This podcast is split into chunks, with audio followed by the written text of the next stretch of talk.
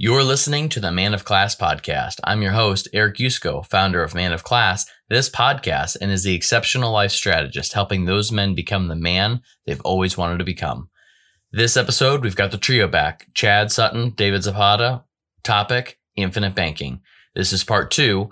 If you haven't seen part one, go back and watch a previous episode. There we cover a lot of what's the overall topic, what what does it really mean? Some of the strategies, some of the sort of macro type stuff. Today, we're going to get all into the micro. Today is going to be a lot of Q and A. So Dave is going to help us walk through some of these tangible questions that a lot of people have had.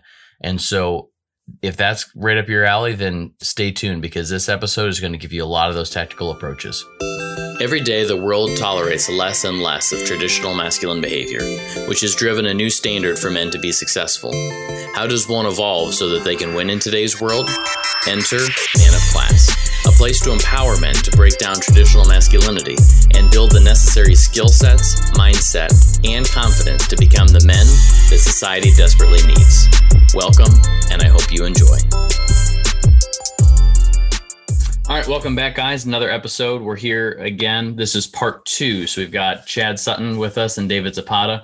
We are talking about IBC, Infinite Banking, uh, part two. So last week, if you tuned in with us, what we were talking about was sort of like the macro scale. What is IBC? Again, some of the understandings about money. This whole season's been dedicated around investing in yourself, in your wealth journey we're putting this together sort of as a mark in time. So whether this stuff resonates with you now, great. If it doesn't resonate with you for another five to 10 years, don't worry. This will still be here for you to go back to as you develop and save up money and figure out where you want to go. So thank you for joining us. We really appreciate you here. We really appreciate the questions that you've been sending us. Uh, it's been helping to steer some of our conversations as we go through. So with that, welcome Chad and David and let's just jump right into it. I think Chad had some questions, so I'll, I'll, I'll let Chad start hitting David with some questions. Let's Perfect. do it. Well, welcome back, everyone. Thank you for having me on the show yet again, Eric. Um, so I think what we'll do, like you mentioned, you know, I, am relatively well read on this subject, but I am not well implemented, right? So this will be a great opportunity for for me to ask some questions that I know people are going to have, and for mm-hmm. you know David to to kind of help us understand what the right path and or you know how this turns out practically to to to uh, resemble. So first question you know, we're talking about infinite banking concept here, IBC, right? Mm-hmm. So there are three types of people in this world who, who buy insurance. The first one is looking for IBC. They're looking for a, a way to build their own bank. That is one strategy.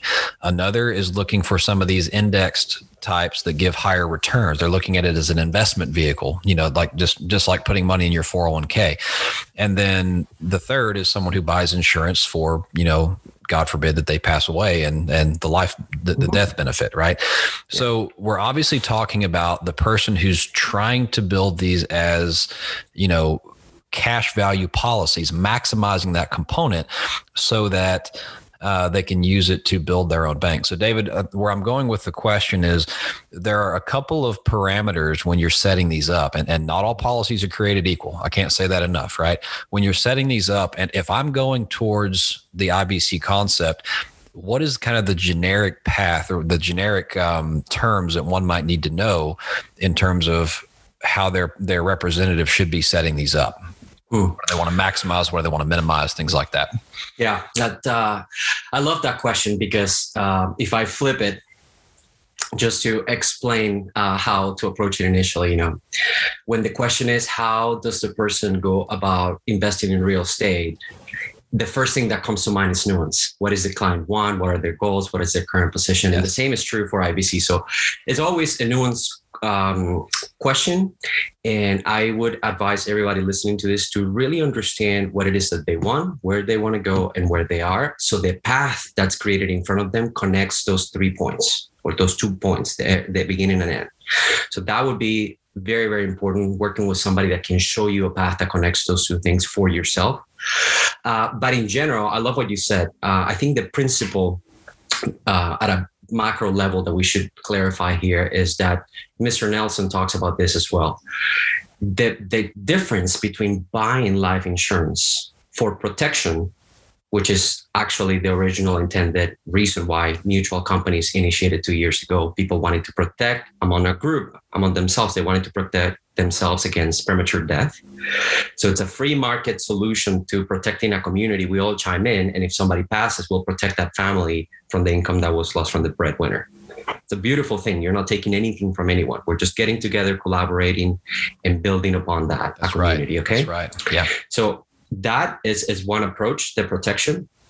The next step that we take with IBC is to identify that it's not just the fact that it's a protection vehicle, but it's a vehicle for financing. As a matter of fact, Mr. Nelson is very emphatic to say that your need for financing through your life is much greater than you need for protection. And if you use these policies for financing, you'll end up with more death benefit that you would have ended up if you bought initially for protection because you'll continue to grow the system as your financial needs get larger and larger. In a way, accomplishing both protecting your family, creating generational wealth, transfer tax free. At the same time, you use the money today. And that is such a different paradigm with many investing vehicles today. Many investing vehicles today are accumulating, accumulating, accumulating for the future. And when I want to retire, when I want to travel, when I want to enjoy my life in the future, I'm going to deplete that to zero. And hopefully I die before that hits zero. right? Yeah. Not not many of us think about this, but which, we need which is a which is a probably the number one or number two fear that the baby boomer generation has right now. And so I, I I always look at the future and say, how is it that I can take what happened, you know, future generations, or I guess past generations, but people that mm-hmm. are older than me, how can I take what are the things that they are fearful of, and how do I pivot my life so that we don't end up repeating the same thing? And go talk to the baby boomers. They it's either they are try, they're struggling to pay for health insurance, they're struggling to have enough money to be able to retire, or if they do mm-hmm. retire, they finally have gotten that you know golden egg, right? They're like, I've got you know a million dollars, two million dollars, whatever it is. Now I just pray that a stock market crash doesn't come. I pray that my money doesn't run out. I pray that basically I die before my money runs out because I don't want to go get a, a part-time job or a job when I'm 95 years old. Sim- Yeah. Simple, Very scary simple piece. analogy. Here goes Chad Sutton's simple analogy once again. Are you building a silo full of water or are you building a river? Right? The river flows no matter what, it keeps it keeps growing and when it rains it gets bigger, but the silo eventually runs out no matter how big you how big you build it, right? Absolutely, absolutely. And um, I don't know you guys, but I am working really hard on longevity and being healthy and having a long life with my wife. So I am trying to observe that example and go on a direction that suits more my interests. I want to be able to enjoy my life as much as I get because I only know there's only one. And I need to lay out my financial life in accordance to that. So going back to the specific question, if you don't mind, um, these policies are designed whole life to uh, be part of your entire life. And at the end of your life, they'll offer that death benefit protection, as I said. But throughout their life, from the IBC perspective, we're going to use them as the foundation of the house of our financial home. So we want to make sure that it's a foundation that is reliable, that is safe, that doesn't expose us to, to risk, because then we can obviously buy uh, or build more uh, sophistication, returns. You know, you can do whatever you want on top of it.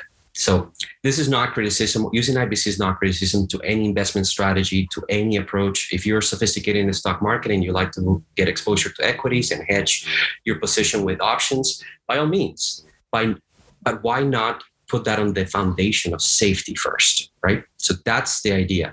When we engage in this process with a client, normally we want to understand where they are, right? What is your income? What type of assets do you have? What's your interest in uh, starting to accumulate savings and putting them in a warehouse that is your foundation uh, for your financial life. So that's where the conversation normally starts. And then we need to understand in terms of how we design this vehicle, because not every whole life insurance policy is the same, just like real estate is nuanced by city, neighborhood, street level on one side or the other of the tracks. The same is true for insurance policies. Um, I'm not just talking conceptually, I'm talking about the fact that I've had multiple types of policies. And now that I, my understanding has changed, I know when I was working on protection, one, when now I'm working on building a system for my financial management.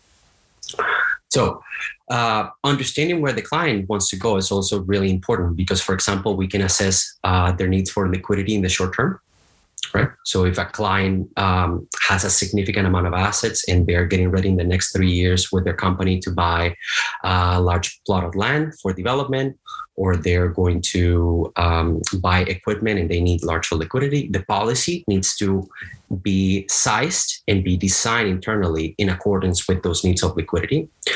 Uh, more commonly, um, and that's how I started. I just wanted a vehicle where I could start putting my savings in the long term to make sure that I protect the capital and the compounding of that capital over time. So I didn't have necessarily any needs for liquidity initially. So I designed the components to have enough protection, uh, which is purchased uh, with a portion of the policy. It's called base. Uh, to have protection if my wife were to experience my loss she would have uh, obviously a way to replace my financial value to the family. but most of it is uh, in the accumulation and the overfunding of this, of this policy. So immediately it shows us cash values, which is um, think about it, the current equity you have access to the policy as an asset and you can borrow against. So I wanted to maximize the ability of having these cash values as soon as my first premium was paid so I could start engaging in the process of banking with this platform, financing things. You can start very small. Um, the way we started, for example, I had a couple things in mind. I wanted to get married, so I wanted to finance the engagement ring, which was one of the things we did. I bought a triathlon bike. Th- these are silly examples. I know it sounds like, but it's not silly. It's, it's, it's just understanding the principle that if I would have paid for these things credit or cash, it wouldn't matter. I would still be financing it. And I would be either giving up interest if I use a credit card or losing the opportunity to earn interest in the future if I paid cash. Instead, I took a third alternative and I acquired insurance policies protecting myself and my wife. And with those cash values, while protecting the growth of my cash now forever, I borrow money to finance those things in a loan configuration that I control. I control the terms, the length, the repayment schedule. Now I'm in control of this little pocket, this pool of money that finance my bike, my engagement ring, right? Another thing that's very common, taxes. We almost pay taxes, you know, yearly or quarterly. So how do you finance that? Would it be interesting to put it through your assets and then take that capital and give it to the IRS instead of just continuing to send that money to the IRS and never capitalize on it again. So the concept is infinite banking concept. And the, the, the word that I always put emphasis is an infinite because it's fascinating to me that regardless of the fact that we're dealing with a similar mindset, process, and product, the expression of this is infinite, is, is unique to you. Some of you uh, may be interested in real estate, home development, so I've gone for a while. Any questions there? Yeah, just one, one thing I wanted to touch on there that yeah. you know, we've had some episodes about assets and liabilities, right? And we, we've mm-hmm. pounded and pounded and pounded that wealthy people buy assets before yeah. they buy liabilities. So, I mean, every, everyone needs some liabilities in their life. You need a car, you know, things like that. And, and we also talked about, unless you're someone like Eric Yusko, who puts old cars back together that are worth more than they were when he bought it, right? Or Your car is probably going to be a depreciating. yeah, tractor and tractors too. so unless you're someone like that, your your car, you know, is is a liability, right? Well, I think uh, Robert Kiyosaki told a great story about this. His wife bought real estate, and that real estate now pays the car. He used car payment on the car. I guarantee he didn't finance that car. But the point is, you know, that that's what you would do. You would buy something that's making cash or cash flow, and then use that to buy a triathlon bike or whatever else. But now you still have the asset that's growing, and you keep that cycle, and, and things keep growing. So drawing that parallel if you think about like people hear the word insurance policy and it blows their mind, right? Think of it as an asset. It, it is it, policies like this are assets because and there you know there are as David was saying there are ways you can trade the cash value for for the the life or the the death payout and things like that so how you structure it might affect dollar for dollar what it's worth but when it has cash value it is an asset. And I think this is really the next question we can get into, David, to, to, where like let's let's just really talk through the nuts and bolts of how am I going to use this as a banking concept? Because you think about an asset, okay, it's it's got cash value, but it also is spinning off cash flow, right? Mm-hmm. It's not quite in that it doesn't quite work that way, but it's very similar. So, can you kind of walk us through? Okay, we got some cash value. We put 50 grand or 25 grand or five grand, whatever it is into, into a policy.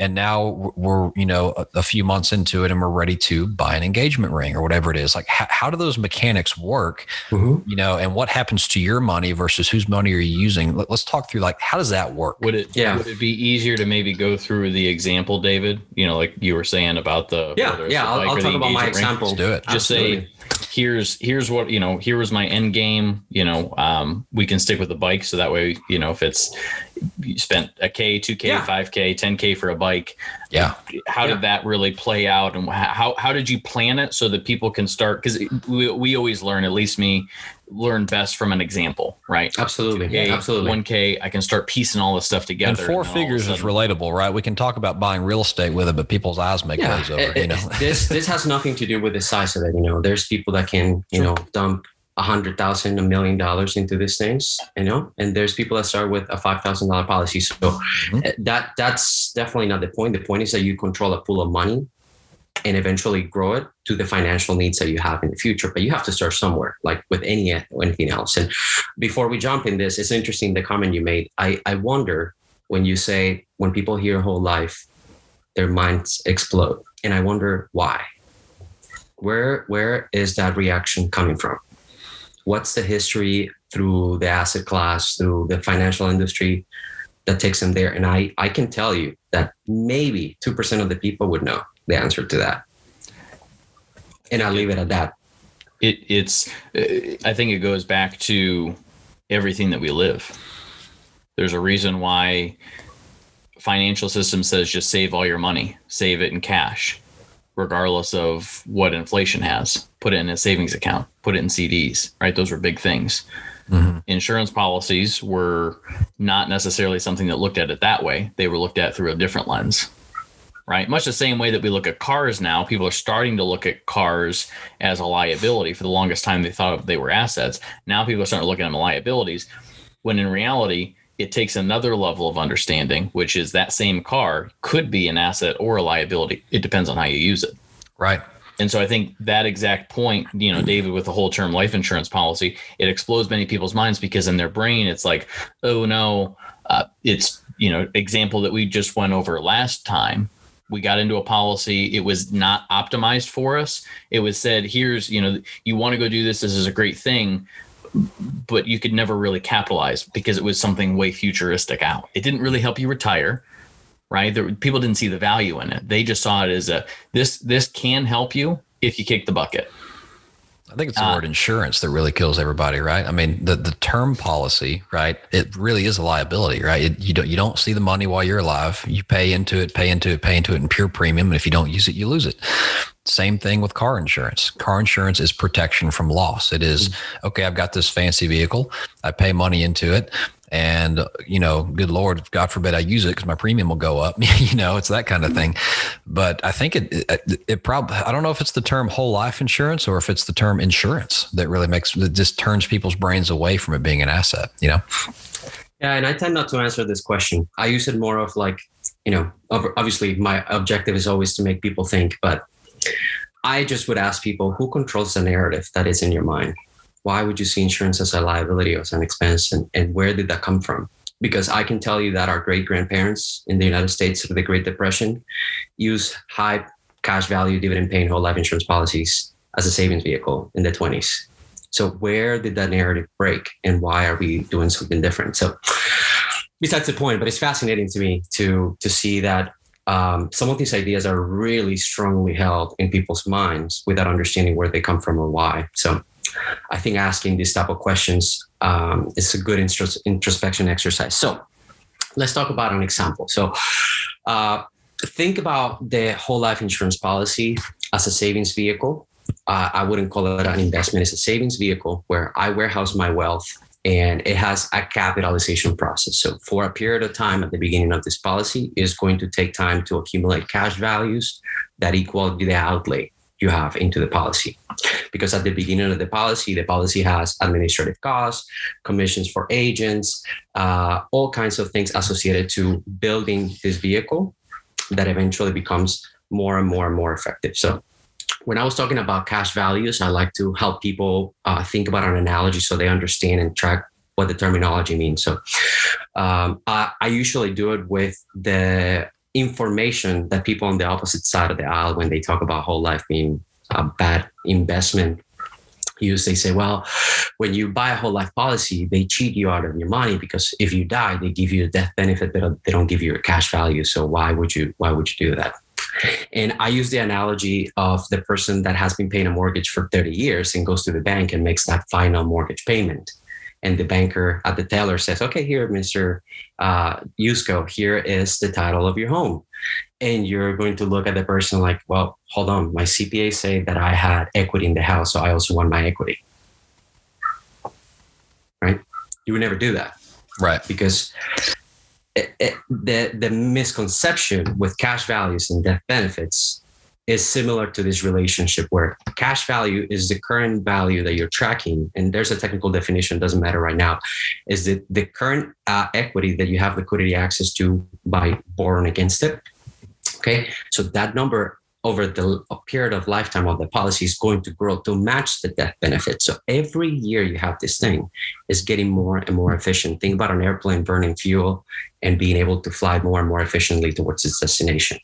At, at the end, these two things match the death benefit and the cash value, and the insurance company has no risk. So we all, as a community, getting these policies are engaging in a vehicle that becomes more efficient with time. But at the beginning, there's a capitalization process. So if you design this policy to have 60% of the design contributing towards the accumulation of cash value initially and overfunding the policy and 40% towards buying uh, that ability to have that, that benefit. If you start with a, let's say 5,000 uh, uh, $5,000 uh, policy, okay, in year one, you're buying this from a mutual company a portion of the money initially the 40% would be 2000 goes to buy your death benefit whatever that is for your age your gender your qualifications through the underwriting process. A lot of this is associated to your health for example. So um, these qualifications then um, determine how much insurability uh, you are able to have. And the maximum level of insurability is also determined by your current income. So that will be the top limit that you have access to buying some of these policies based on your income. And then uh, the other 60%, the $3,000, then would go towards the cash value. So when you pay your premiums, premiums have flexibility. You can pay them monthly and quarterly, annually. I tend to do mine annually because I want to have access to money immediately. And I also want the money to start compounding as early as possible. There's also an administrative cost of making more payments. So I think the way to do it most cost effective is to pay annually. But people need different flexibility depending on their assets and their income. So there's flexibility through those payments. So when I um, pay my premium $5,000, uh, the policy gets enforced and then I'm going to have access to cash values. So in those cash values, usually at the beginning for the first few years will be correlated to that portion of it that is dedicated to finance. So I will have access to roughly $2,800, 3000 that I can borrow at a given interest rate. Currently, it's for me 4.75 or so. And the idea is that I'm borrowing this money from the insurance company collateralized to my cash values to buy my $2,800 bicycle. Okay. And now I own the bicycle. I have a liability with the insurance company that I need to repay. And then I have my assets. So my assets are growing in two ways. And it's the reason why I do the whole thing. I have a guarantee schedule of interest that the policy is going to grow year after year contractually based on the insurance contract. Okay. On top of that, what is the insurance company doing with premiums every year? They pull premiums and they're going to behave like a bank because they understand how money works. They're going to issue a $200 million loan to build a stadium in the city. They're going to buy a portfolio of treasuries, exactly portfolio of treasuries and a portfolio of bonds. They're going to make a small portion of uh, policy loans to policyholders. They're going to deploy this money, right? And they're going, to give loans to me for apartment complexes. I mean, they lend it everywhere. absolutely, absolutely. The insurance companies are a significant source of liquidity for banking corporations around the world. Absolutely, absolutely. So they're going to create a portfolio to generate money with this money and what else they're going to do with those profits? They're also going to cover administrative costs. They're going to pay the death benefits of the year, of that year, the people that pass away, right? And after that, the balance is going to have either a surplus or a loss. The years that there's a surplus, that surplus, because insurance companies are conservative, they're going to keep some reserves for the future years. You know, the, the mentality is completely different. A corporation is trying to maximize profits to shareholders. These guys are trying to protect because they're thinking about the, the, the, the generational death benefit they have to pay our children 50 years from now. So this is a whole different mentality. And then that dividend surplus after that is what gets distributed as dividends to policyholders. So we're earning interest and we're earning surplus uh, when the company is profitable. Over the last 150 years, the insurance company I use have paid uh, dividends year after year, including 2008. Okay. So my money's going to be growing at a given rate every year compounding nonstop.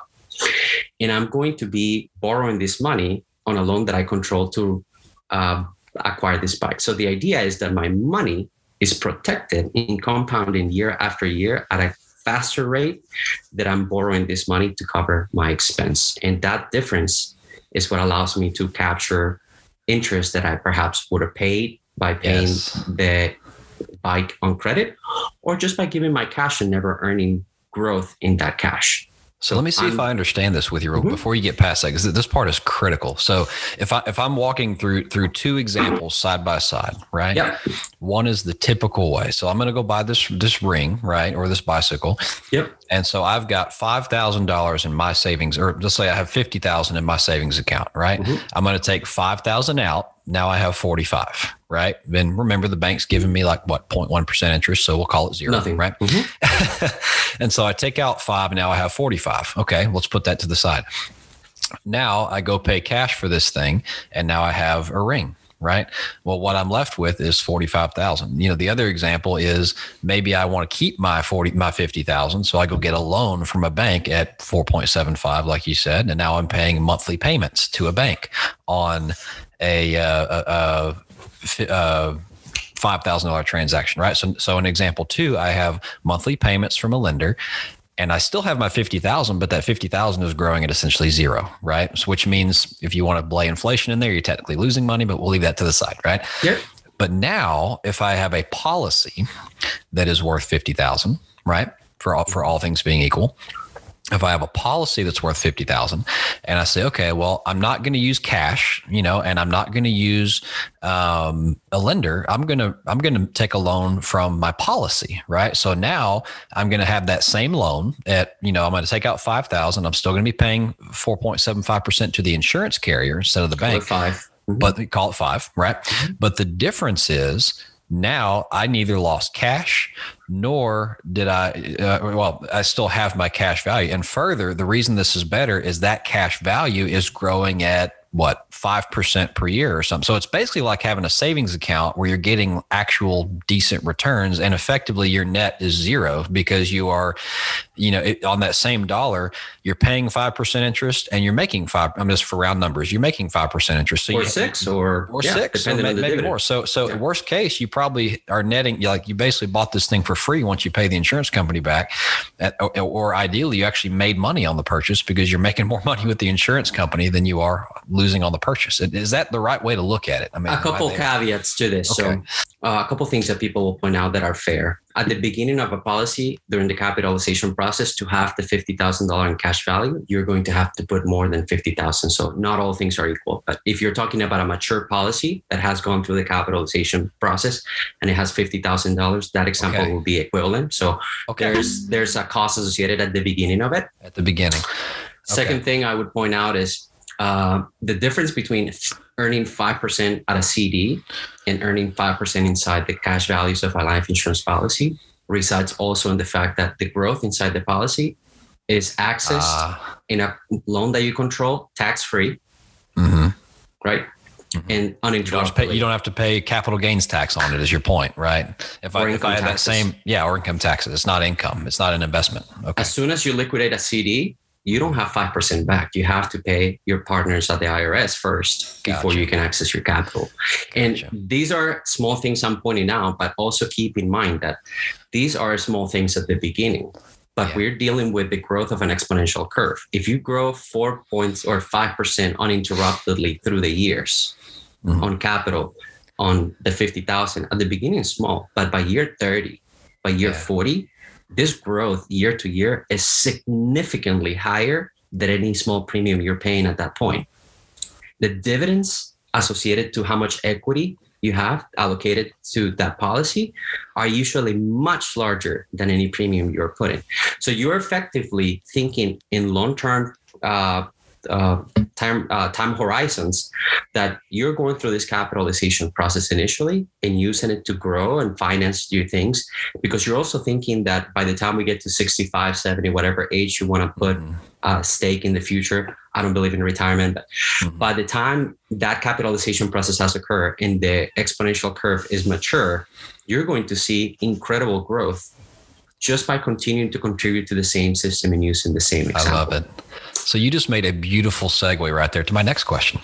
So we, I think the example we just walked through is like, here's how you use it, and here's how you use it if all things were equal in a mature policy, right? But of course, we have to start somewhere, right? Yeah. So you just talked about point A, which is where you have some expenses up front to deal with, but then you talk about point we'll call that point C, which is down the road where things are matured and, you, and you're making a lot more money in dividends than you ever were paying in premiums. And that's where you're so cash positive. It doesn't matter what you do, you just keep growing. But what about the, the, the, straw that curves? So let's figure out where point B is. And that's kind of where, you know, the point where if I've put in $50,000, when do I have $50,000? Mm-hmm. Like, and I know that that kind of depends on how you structure yeah. it, but what does that look like to, uh, what do we call that? Capitalizing the policy. Is that right? Yeah. Yep. Uh, how does that work? Yeah. And this also full of nuance. Uh, just one last comment to the example before that is going to be important to this. So, uh, you said at some point that it almost the purchase of the bike is free. And I just want to point something that is very important for um, accurate thinking. So at the end, when you make a purchase, you're financing the purchase. And a differentiation I'd like to make for people is that people refer to price and cost as the same thing. If I'm going to buy a bike, the bike is 3000 whether I pay cash or credit or I use IBC. There's still a price that I need to pay, and that money is going to go to somebody else. The decision of how I finance is the critical part here because you're still making an expense, whether it's a liability of an asset, right? But the way I finance it is in mind, keeping in mind that if I give credit or I give up the opportunity to earn credit is a cost to me and to my opportunity to grow. When I use IBC, I'm effectively redirecting that flow of interest to myself because that produces growth over the long term. So in the question you have now is okay so what do we go um, where do we have a break a break even point and a lot of people ask this question because they're very detail oriented they want to focus. I would i would normally encourage them take a step back and look at the big picture. Overall you're creating an atm machine and you want to put as many atm machines to finance all their needs for your life.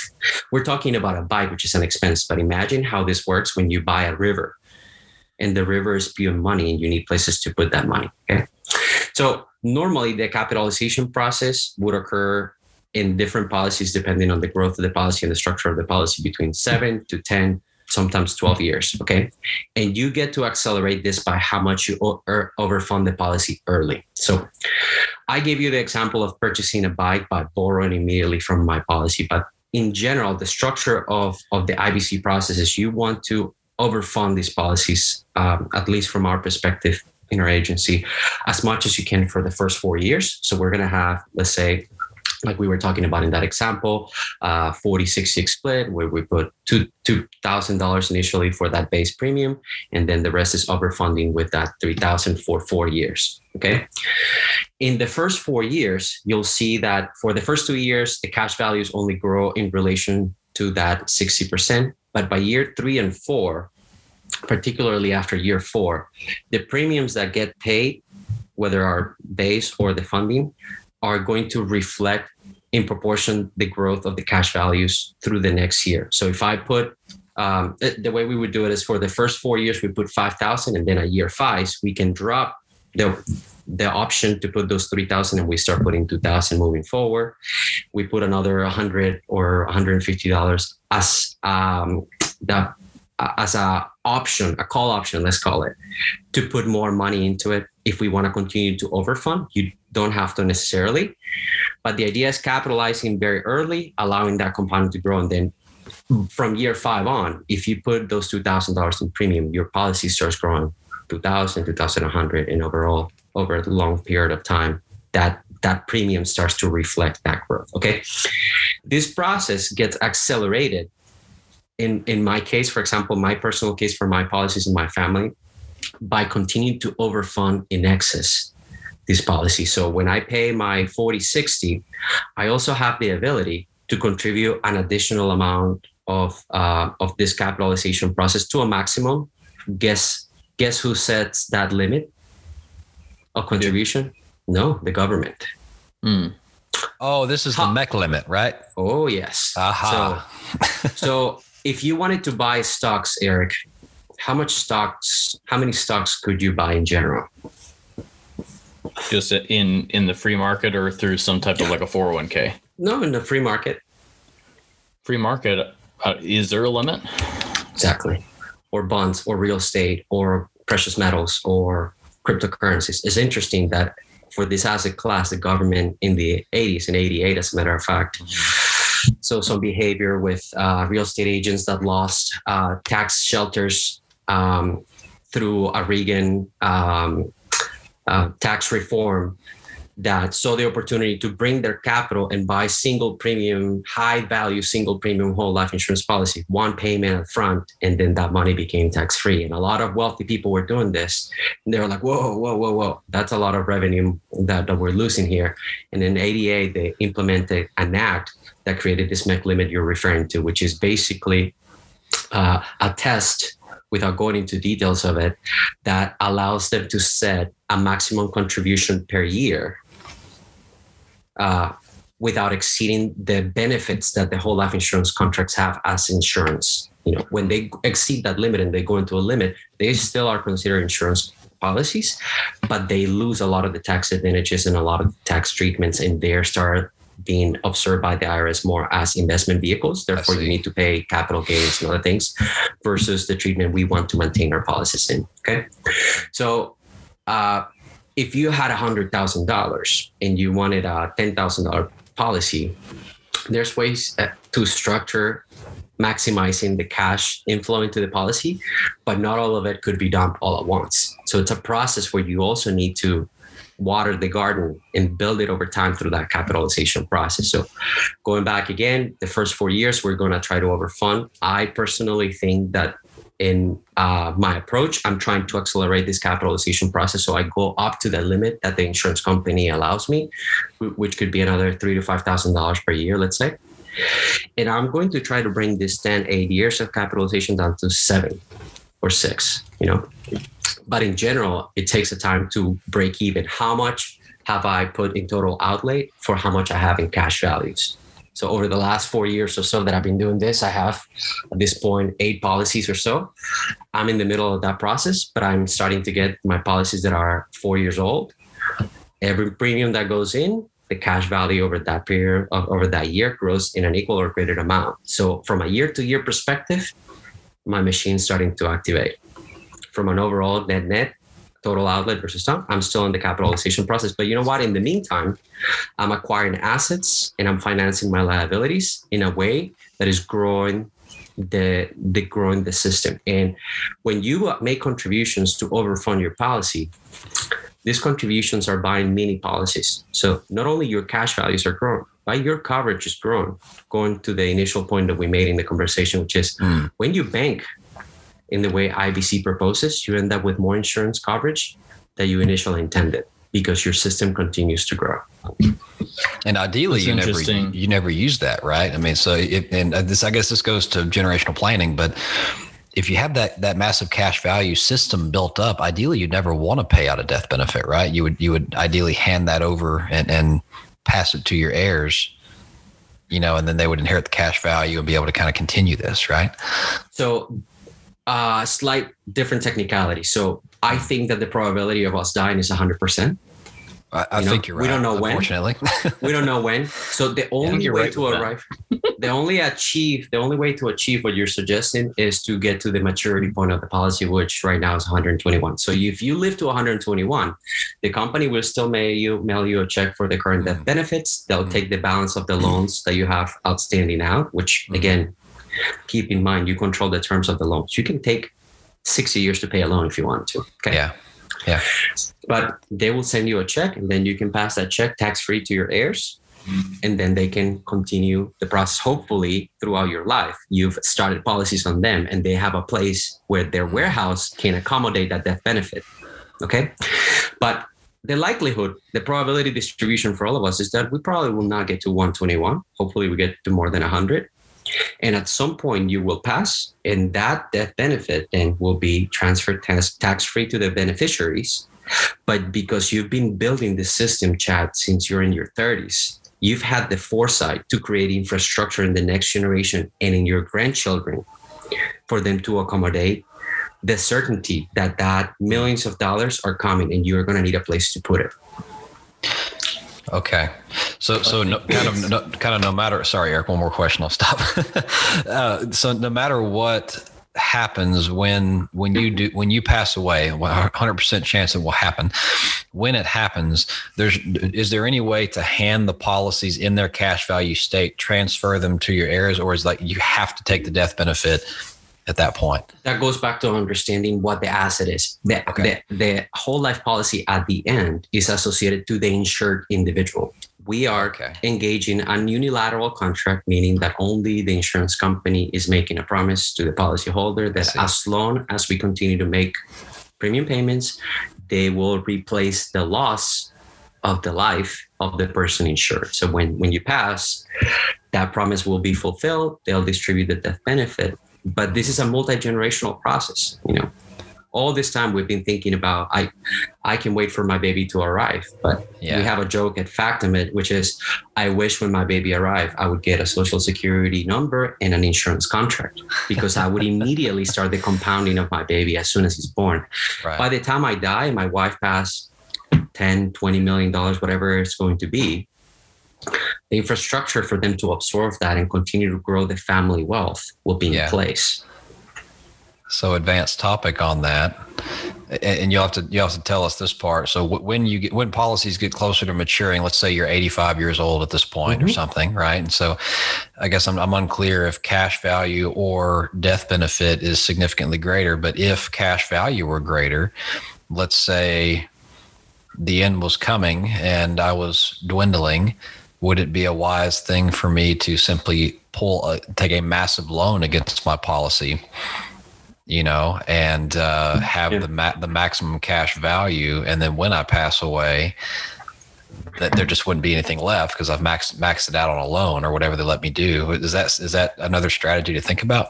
I'm getting into an advanced. Yeah, that's the problem with talking to smart people that you think of too many questions. Uh, I, my initial answer to this would be becoming your own banker is the process of thinking about how to use your Yeah. money and your wealth the most efficiently. But from uh, educational perspective, I would go back to the fact that cash values are the current portion of equity that grows towards meeting that death benefit at the end of your uh, maturity of the contract. So, in general, the growth of cash value keeps pace with the growth of death benefit, and your death benefit would always be greater than your cash values at age 85, at age 95, except age 121. So, Got it. Got it. Okay. the death benefit is always pacing ahead of the cash value. Uh, but what I would give you kudos for is that you're starting to break your mind and try to break the asset into ways that you could start thinking like a banker. Um, and I think that more and more of these creative ideas come as you understand the asset class much better. So Eric, I isn't Dave good at this? He, we kind of, I forgot I was in a We're good. podcast here and I started treating it like a personal client consultation. So I'm going to go on mute No. now. Thanks, guys.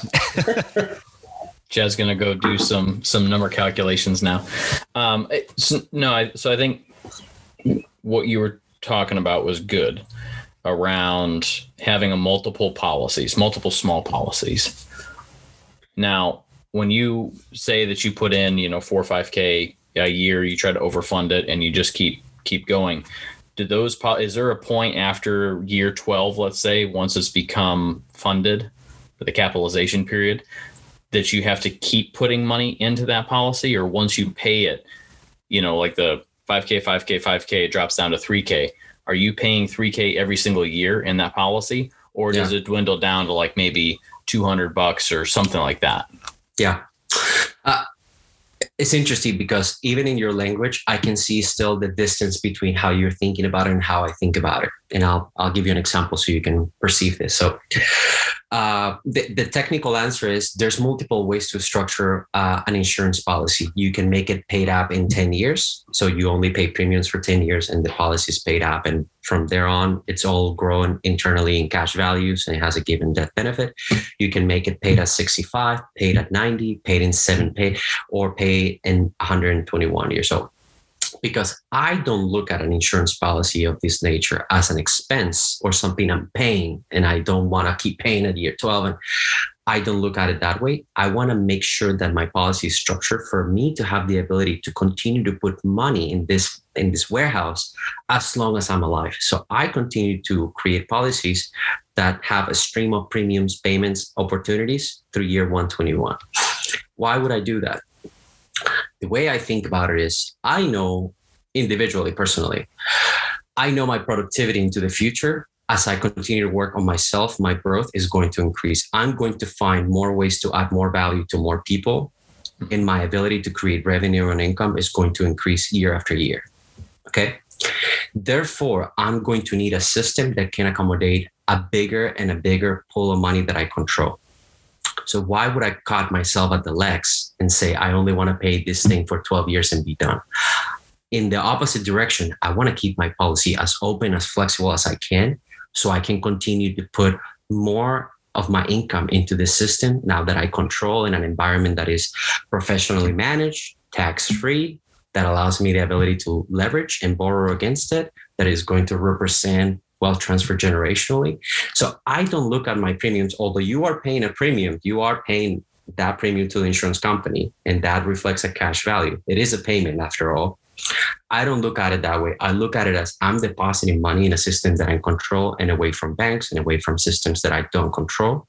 So I never want to interrupt that opportunity for myself. As a matter of fact, I want to make it bigger as long as I can make it bigger because right now, again, I'm financing things seems silly. Things that I want, you know, and and included in that are also assets.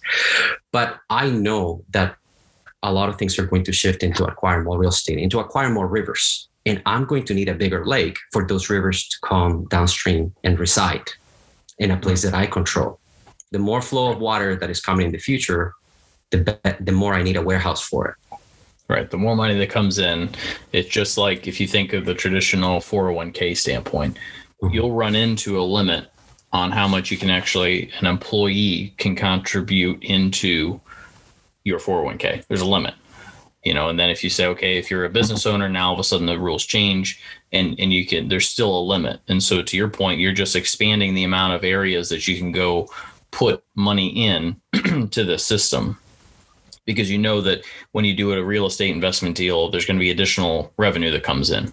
So now all of a sudden, how do I funnel that revenue instead of just paying the income tax on it? I can put it into policies that that money will then continuously grow without income tax and without capital gains tax year over year. Um, caveats to that in the way you're phrasing it. When you earn money, you still have to deal with taxes whether you have a system of IBC or not. So if you borrow money and you make an investment and you pay uh, and you earn a certain amount, you still have to deal with taxation because you earn income, right? On IBC is not a tax. Once it goes tax, into once it right. goes into IBC, then it's then it's tax sheltered. So uh, exactly, and, and there's there's layers of sophistication outside of this IBC. For example, if you borrow from yourself and you have an LLC that is a financing company and that money is borrowed from that company from you, you have way mm-hmm. to this you have ways to discount how much the cost of that money is, the interest you're paying on that money to yourself. Um, and then reduce your tax liability from them. So there's ways to continue to grow in sophistication that I have uh, many people in our environment see using their businesses to borrow from themselves. That way they can uh, reduce their tax liabilities. But in general, what I'm suggesting is that don't think about this as a tax shelter because that's an accurate, in an inaccurate representation. You're putting money in here that now is going to compound and, and grow in a, in a tax-free environment. But what you do externally is still within the overall ecosystem of our financial uh, life, and it's exposed obviously to our greatest, most fun partner, the IRS. So it, yeah. it, it is, it is, and, and that's uh, an exercise on transparency on my side because a lot of people can be misled to saying, "Oh yeah, this is tax free, so don't worry, you won't have to pay tax again," and that's sure. that's not true. That's not true. So, um, and the other thing I would say is that as you continue to put capital in this, you're paying taxes on that money you earn at a little amount and that money is going to grow out to larger amounts in the next 40 years and you're not going to pay tax on. The reverse is true for a 401k you don't pay taxes today because you're it's not that you don't pay taxes on oh you're just deferring them into the future most times. But would you rather pay taxes on a little amount or a large amount? So something to think about. So in in cl- kind of cl- bringing this to a close we've shared a lot of different examples and a lot of different there's one thing that that I can pull one one common thread throughout all this is again it goes back to mindset and again goes back to beliefs. You heard David share you heard Chad share uh, you're starting to get into the mind of intelligent investors. So you can start to piece together the ways that they think right? Take away the things and the in the ways that they're framing their language that they're choosing the examples like really listen to all that because that's the stuff that when that's the stuff that people want to sit with warren buffett uh, ray dalio that's the stuff that they want to pull from them is not where do i go put you know do i go buy bitcoin yes or no? They want to know how is it that i can think the way that you think because when I can start to understand the way that you think, now all of a sudden it's, you know, do you teach a man to fish or do you just throw him some fish every once in a while? This is a very much a teaching men or teaching women how to fish. So I, I want to I want to leave it at that because that's that's the powerful thing with this series that I hope people gain from is it's not just necessarily the tip, you know, the tips, tricks, tactics, strategies. It's the the gaining of the awareness, the gaining of the difference in mindsets. When you know, even back when I had made a comment and David had said, "Here's how we're looking at it differently. You're looking at it as an expense. Here's how I'm looking at it."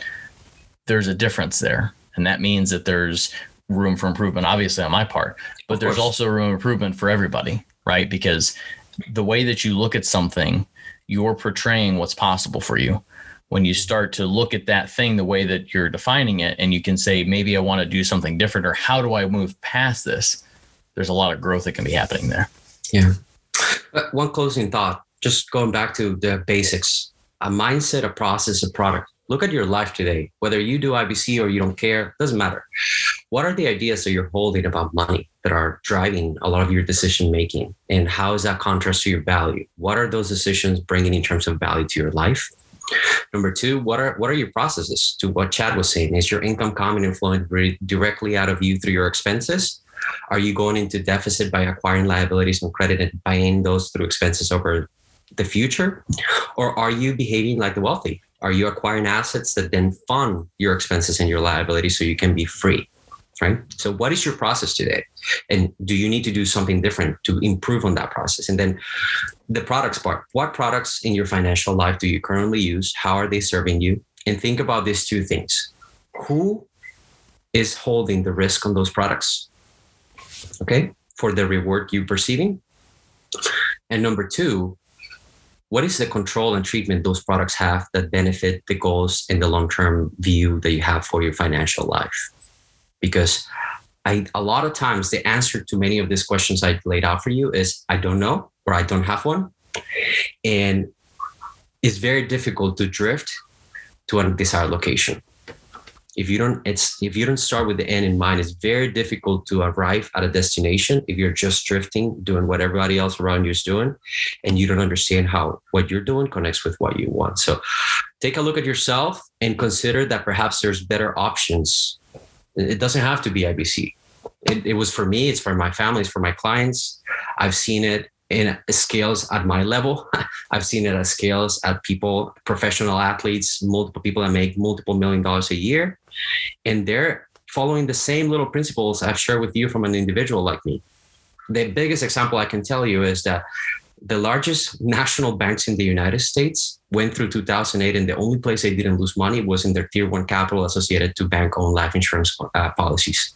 And after 2008, they increased significantly their allocation to BOLI because the Federal Reserve allows them to use that as tier one capital, compare their reserves to the risky assets. Imagine if that's the level of certainty the banks have on this product. How, does that not apply as a process, a product, a mindset for us? People that understand money the best have a great example for us. It's up to us to understand if we want to use it or not. So very well said. Well, thank you guys both for for this episode. Um, a lot to chew on. Again, uh, this is probably one that's it got pretty deep, so it may take a couple times to listen to it to really soak up as much and all the the subtle details that we covered. But um, but keep moving forward. Your wealth journey is it's a lifelong process. We're in our 30s we're all talking about where we're going to be you know 30 years from now 40 years from now. Just imagine we always un- underestimate what we can do in 10 years in 10 years you can have massive growth and and go back to the last episode where we kind of had a little a little commiserating you know reflection back to the 10 years it's mm-hmm. amazing what can happen in 10 years. So don't limit yourself. Infinite banking concept is all about infinity, the limitless amount of possibilities that you can use it for. So again, this is nothing more than a tool.